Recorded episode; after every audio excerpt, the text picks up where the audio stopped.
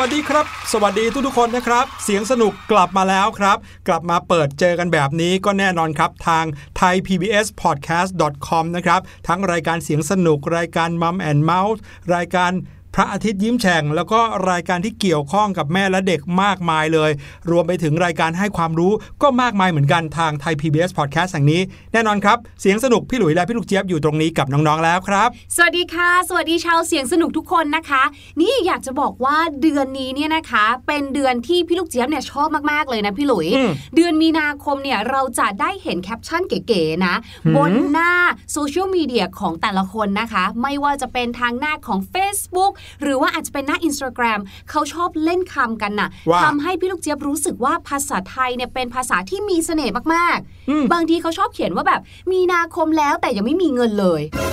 อุ้ยหรือบางคนบอกว่ามีนาแล้วแต่ยังไม่มีสวนไม่มีไร่โอ้โหแต่ที่แน่ ๆนะคะ ชาวเสียงสนุกทุกคนค่ะ ไม่ว่าจะมีนาหรือยังหรือว่าเดือนไหนนะคะ ก็จะมีเสียงสนุกอยู่ข้างกายตลอดเวลาอย่างแน่นอนโอ้ค่ะโห ปูมาตั้งยาว มาพูดว่าทุกคนมีเสียงสนุกอยู่เป็นเพื่อนอย่างนี้ตลอดเวลาทุกที่ทุกเวลาใช่ไหมครับ ใช่แล้วค่ะ พี่หลุยเนี่ยนะ ชอบเดือนมีนาคม แต่จริงๆพวก เราเพิ่งจะพูดกันไปเมื่อสัปดาห์ก่อนเนาะบอกว่าเดือนมีนาคมเนี่ยถึงแม้ว่าจะเป็นเดือนที่ไม่มีวันหยุดนักขัตฤกษ์เลย แต่ว่าก็เป็นเดือนที่มีวันสำคัญต่างๆ มากมายนะครับ ใครอยากจะรู้ว่ามีวันสำคัญอะไรบ้าง ก็ย้อนไปฟังใน EP เก่าๆของเราได้ครับแน่นอนเปิดมานะครับ รายการเสียงสนุกเราก็ต้องเปิดด้วยช่วงเสียงปริศนานะครับ เสียงปริศนาในวันนี้เป็นเสียงของความซีดครับพี่ลูกเจี๊ยบอุ้ยคืออะไรเนี่ยเสียงของความซีดเนี่ย อืมถ้าเกิดว่าพูดถึงความขนาดนี้แล้วเนี่ยน้องๆจะนึกถึงอะไร เราลองไปฟังเสียงปริศนากันดีกว่านะครับ ว่าน้องๆจะเดาถูกหรือเปล่าว่าวันนี้เอาเสียงอะไรมาฝากครับ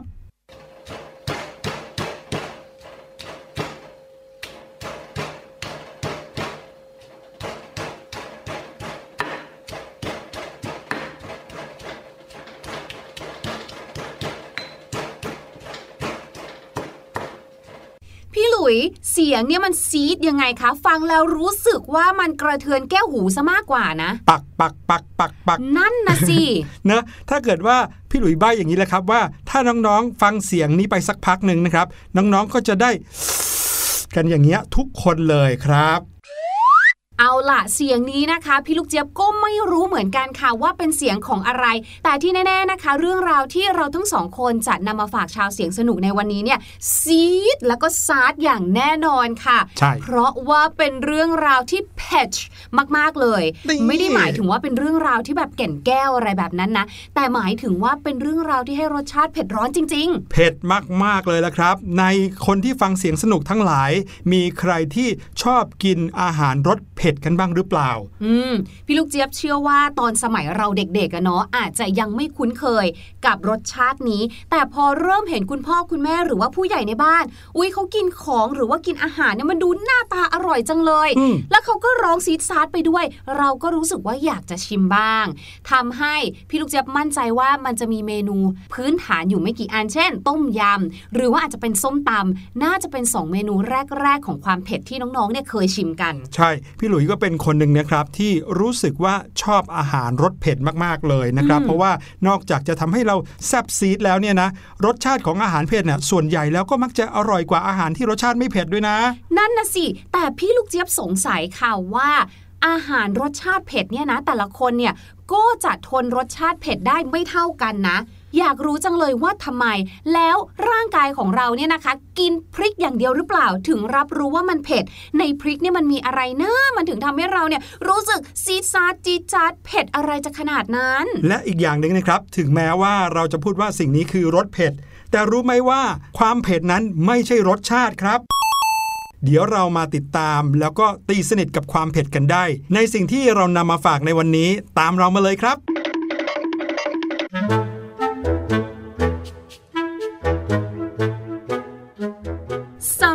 คนที่อยู่ในประเทศแถบเมืองร้อนอย่างพวกเราเนี่ยนะบอกเลยว่าก็จะคุ้นเคยกับบรรดา สมุนไพรหรือว่าเครื่องเทศกันอยู่แล้วแหละ และหนึ่งในนั้นนะคะที่เรียกว่าเป็นส่วนประกอบในการทำอาหารที่สำคัญมากๆเลย มากๆถึงขั้นว่าเวลาที่คนไทยเราเนี่ยนะคะต้องเดินทางไปต่างประเทศนานๆ ถึงขั้นต้องพกน้ำพริกกันไปเลยนะอืมน้ำพริกที่แบบมีรสชาติแซ่บๆกันซะหน่อยค่ะ และอย่างที่บอกนะคะ วันนี้เนี่ยเราจะมาพูดถึงเรื่องราวของพริก แล้วก็ความเผ็ดร้อนที่ทำให้เราเนี่ยน้ำหูน้ำตาไหล หน้าแดงเหงื่อออก แถมบางทีนะคะ ปากก็อวบอูมเจอกันเลยทีเดียวค่ะหลาย ๆ คนก็บอกว่าความเผ็ดเป็นผลดีต่อร่างกายเหมือนกันครับ บางคนก็บอกว่าเผ็ดมาก ๆ ก็ไม่ดีต่อร่างกาย นั่นนะสิ ว่าก็ว่าแต่นะพี่หลุย เราเนี่ยรับรสเผ็ดเนี่ยแปลว่าต่อมของเราที่รับรสเผ็ดเนี่ยมันอยู่ตรงไหนเนี่ย ลิ้นของเรานะครับที่เราแลบลิ้นออกมาแล้วมักจะเห็นเป็นตุ่มเล็ก ๆ ที่เป็นตุ่มรับรสต่างๆ เนี่ยไม่มีต่อมหรือตุ่มไหนที่รับรสเผ็ดเลยครับความเผ็ดนั้นไม่ใช่รสชาติครับ แล้วเมื่อพูดถึงความเผ็ดนะคะ แน่นอนค่ะ ผู้ร้ายของเรานะคะที่มาเป็นอันดับต้นๆเลยก็คือพริกนั่นเองค่ะอืมพริกเนี่ยนะทำให้เรารู้สึกเผ็ดได้ก็เพราะว่าพริกเนี่ยมีสารให้ความเผ็ดอยู่ค่ะ สารนั้นเนี่ยเป็นสารเคมีตัวหนึ่งที่มีชื่อว่าแคปไซซินนั่นเองค่ะ ซึ่ง เป็นสารที่มีอยู่ตามธรรมชาตินะ นอกจากนั้นนะคะ ก็ยังมีสารเคมีอีกชนิดหนึ่งที่ให้ความเผ็ดเหมือนกันเลย เพียงแต่ว่าเผ็ดน้อยกว่าแคปไซซินสักหน่อยหนึ่งค่ะ เจ้าสารเคมีตัวนี้เนี่ยนะคะ ชื่อว่าไฮโดรแคปไซซินค่ะ โดยสารในตระกูลนี้เนี่ยสามารถละลายได้ในน้ำแต่แต่แต่ค่ะ เขาเนี่ยสามารถที่จะละลายในน้ำมันได้ดีกว่าทำให้บรรดาน้ำพริกเผา หรือถ้าเราเนี่ยนะคะเอาพริกเนี่ยไปคั่วกับน้ำมันค่ะ ก็เลยจะให้รสที่เผ็ดกว่าการนำไปแช่น้ำหรือว่าการนำไปต้มในน้ำนั่นเอง ครับผมแล้วก็อย่างที่ได้เกริ่นเอาไว้ครับว่า ต่อมรับรสอาหารของคนเรานั้น จริง ๆ แล้วมีแค่ต่อมรับรสเปรี้ยว รับรสเค็มแล้วก็รับรสหวานนะครับอ๋อยังมีรับรสขมอีกอย่างหนึ่ง มีแค่ 4 ต่อมเท่านั้นนะครับ ไม่มีต่อมรับรสเผ็ด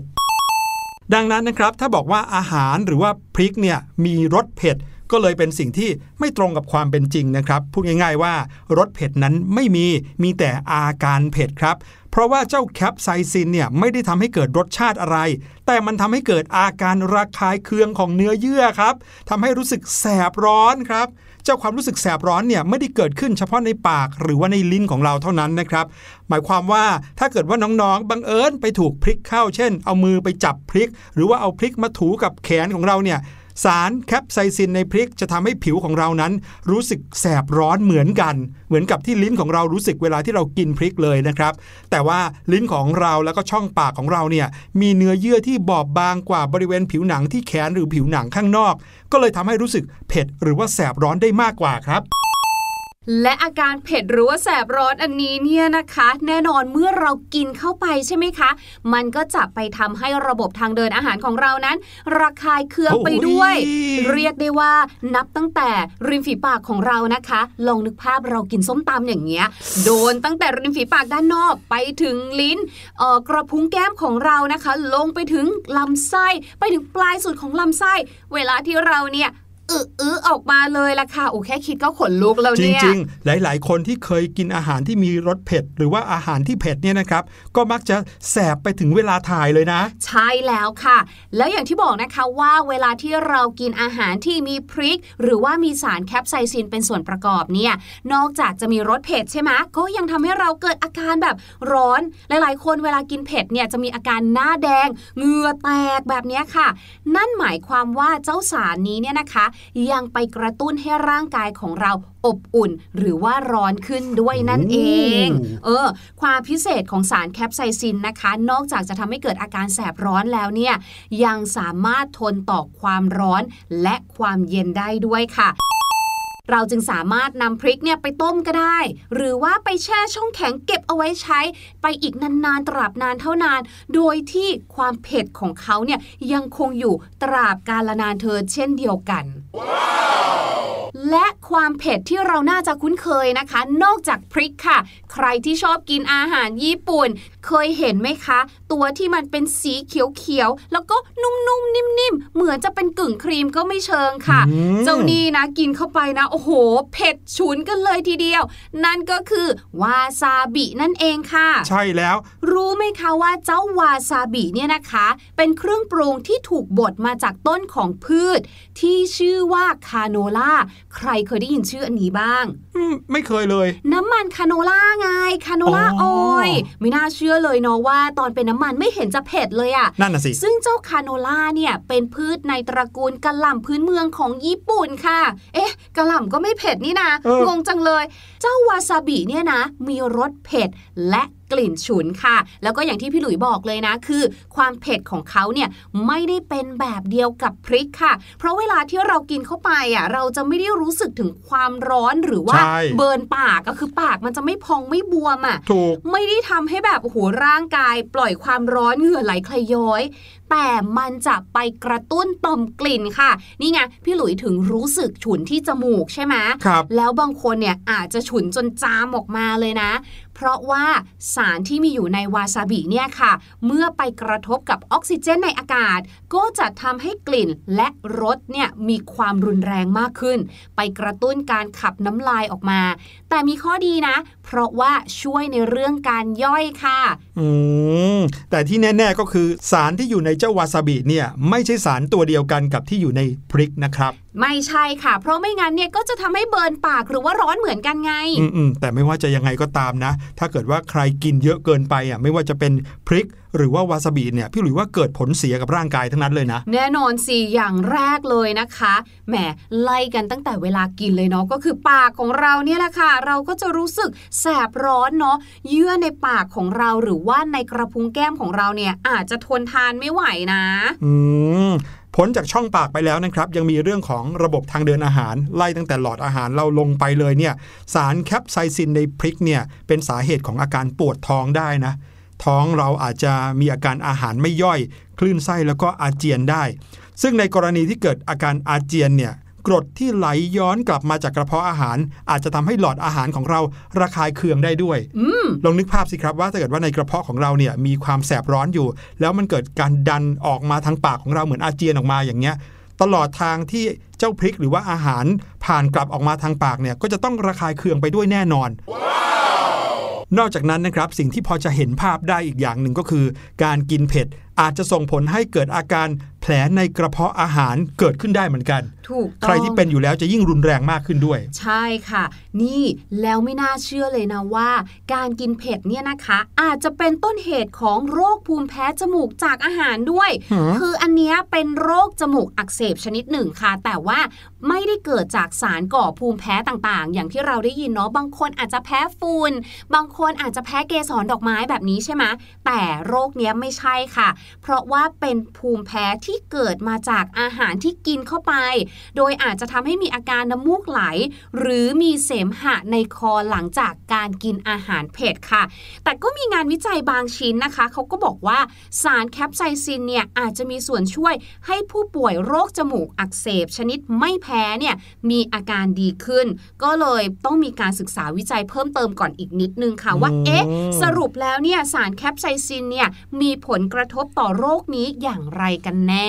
ฟังฟังดูแล้วน้องๆ อาจจะรู้สึกว่าแหมพริกเนี่ยมีแต่ข้อเสียนะ เกิดอาการระคายเคืองไปหมดเลย ตั้งแต่ช่องปากเราไปจนถึงกระเพาะอาหารถึงปลายลำไส้เผลอๆเนี่ยนะครับตอนที่ถ่ายก็ยังแสบไปหมดเลย แล้วอย่างนี้จะกินไปทำไม อุ๊ยแต่พี่ลูกเจี๊ยบว่ามันน่าจะมีข้อดีนะ เพราะพี่ลูกเจี๊ยบจำได้ว่า มันจะมีวิตามินบางอย่างอย่างเงี้ยค่ะ เขาก็บอกว่าเนี่ยใส่สารแคปไซซินเพื่อช่วยเพิ่มเรื่องของการเผาผลาญแบบเนี้ยอืมพี่หลุยเคยเห็นครับเป็นแคปซูลเลยนะครับอืมเป็นการสกัดเอาสารแคปไซซินเนี่ยไปใส่ในแคปซูลให้คนที่ไม่ต้องการรสเผ็ดนะ แต่ยังอืมคงต้องการเจ้าสารแคปไซซินในร่างกาย ไปช่วยเพิ่มการเผาผลาญในร่างกายได้อืมแต่ว่านะครับโดยทั่วไปแล้วเขาพูดถึงประโยชน์ต่อสุขภาพจากการกินเผ็ดเอาไว้เหมือนกันนะครับ เช่น การกินเผ็ดเนี่ยนะครับนอกจากจะช่วยเร่งกระบวนการเผาผลาญของร่างกายแล้ว ยังช่วยต้านเชื้อแบคทีเรียด้วยครับมีงานค้นคว้าบางส่วนนะฮะบอกว่าเครื่องเทศบางชนิด อย่างเช่นพวกยี่ราหรือว่าขมิ้น พวกนี้ก็มีความฉุนความเผ็ดเหมือนกันกับพริกเหมือนกันนะ แต่เขาจะมีคุณสมบัติในการต้านอนุมูลอิสระ แล้วก็จุลินทรีย์บางชนิดครับ แล้วก็มีส่วนช่วยในการยับยั้งเชื้อแบคทีเรียในร่างกายได้เช่นกันครับ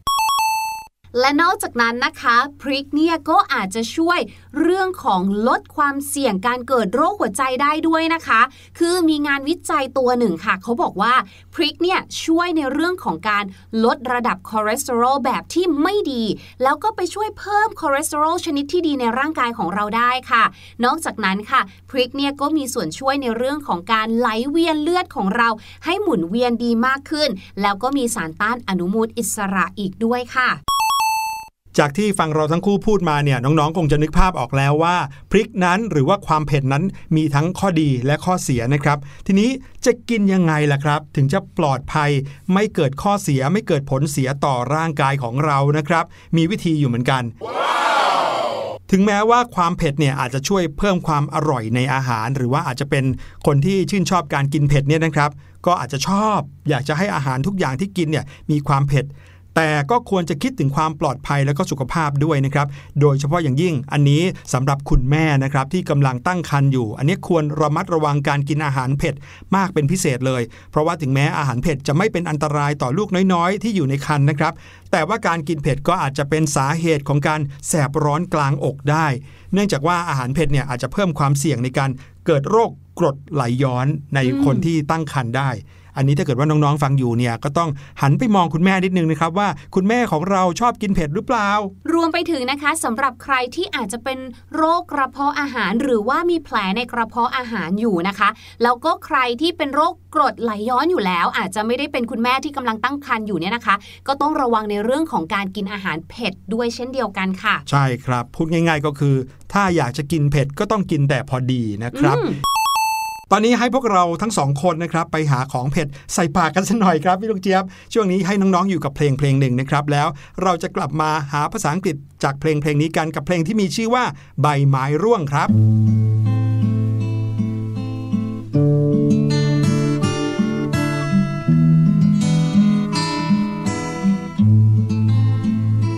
ใบไม้เอ่ยใบไม้ร่วง เจ้าจะร่วงกันไปถึงไหน ไมไม่เหลือเอาไว้สักใบแล้วต่อไปจะเหลืออะไรไว้เชยชม เมื่อก่อนนี้เจ้าชุดชอสวยทั้งดอกทั้งใบเจ้าก็สดสวย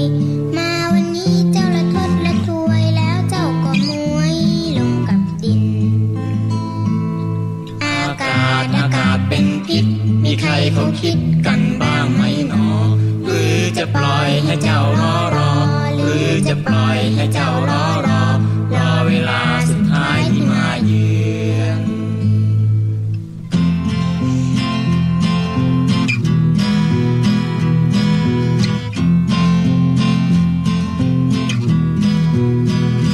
ใบไม้เอ่ยใบไม้ร่วงเจ้าจะร่วงกันไปถึงไหนทำไมไม่เหลือเอาไว้สักใบ แล้วต่อไปจะเหลืออะไรไว้เชยชม ก่อนนี้เจ้าชูช่อสวัยทั้งดอกทั้งใบเจ้าก็สสวย มาวันนี้เจ้าระทดระทวยแล้วเจ้าก็มวยลงกับดินอากาศอากาศเป็นพิษมีใครเขาคิดกันบ้างไหมหนอหรือจะปล่อยให้เจ้ารอรอหรือจะปล่อยให้เจ้ารอรอรอ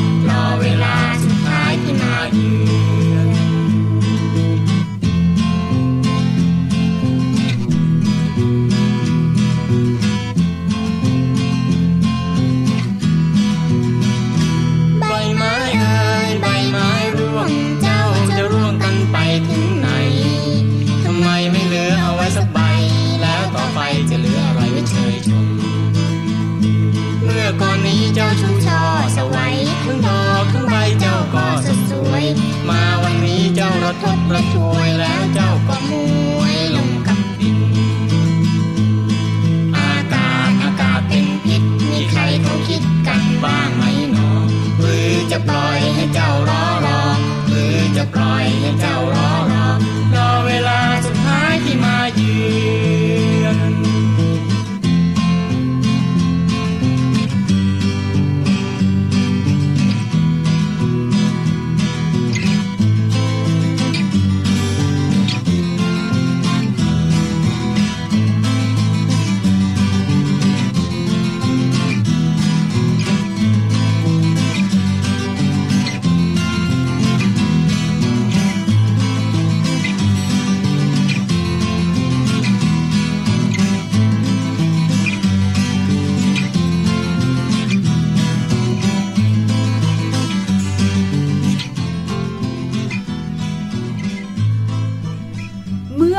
ถึงใบไม้ร่วงนะคะ พี่ลูกเจี๊ยบก็ต้องนึกถึงเรื่องราวของฤดู เรื่องราวของธรรมชาติต่างๆ รอบตัวทำให้พี่ลูกเจี๊ยบเนี่ยจินตนาการค่ะว่าในฤดูใบไม้ร่วง หรือในฤดูใบไม้ผลิเนี่ยนะคะ จะมีอะไรเกิดขึ้นบ้าง เพราะว่าบางทีใบไม้ร่วงเนี่ยหลาย ๆ คนก็อาจจะรู้สึกว่า โอ้โห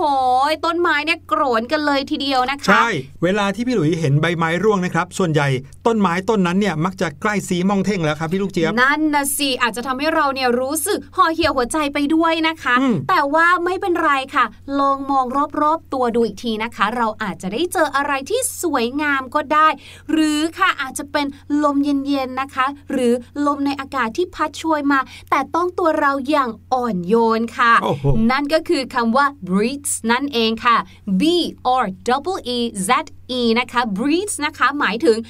ลมที่มันพัดโชยมาค่ะ แต่ว่าเป็นลมที่พัดมาแบบเบาๆ แล้วก็นำพาเอาอากาศเย็นๆ มาให้เราด้วยนะคะอืมจะไม่ใช่แค่แบบ wind w i n d wind ที่หมายถึงพูดถึงลมทั่วไปแบบเนี้ยค่ะ ครับ ในฤดูนี้เนี่ยอย่างที่บอกค่ะว่า แม้ว่าเราเนี่ยอาจจะเห็นต้นไม้โกรดโกรนอยู่เยอะแยะเนี่ย แต่ว่าจิตใจของเราอารมณ์ของเราจะโกรนไปด้วยเนี่ยไม่ได้นะคะ อยากให้ทุกคนค่ะ มีความ cheerful cheerful c h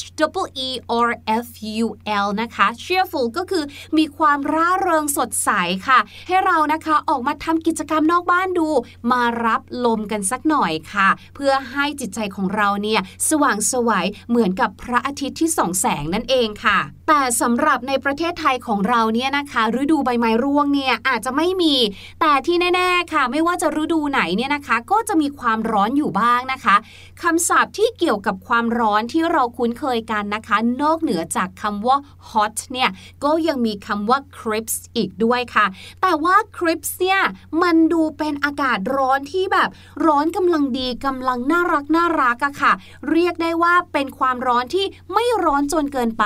แล้วก็ไม่หนาวจนเกินไปค่ะ เป็นคำที่ค่อนข้างจะบวกไม่เหมือนคำว่า hot นะครับ hot เนี่ยคือร้อนเลย แต่ crisp เนี่ยนะคะ เป็นอากาศที่กำลังดีเลยค่ะอืมเอาล่ะ ตอนนี้ได้เวลาที่เราจะมาเฉลยเสียงปริศนากันแล้วครับ เสียงปริศนาในวันนี้บอกว่าเป็นเสียงแห่งความซี้ดซ้าดเหมือนกัน แต่ว่าไปลองฟังกันอีกรอบแล้วกลับมาเฉลยกันครับ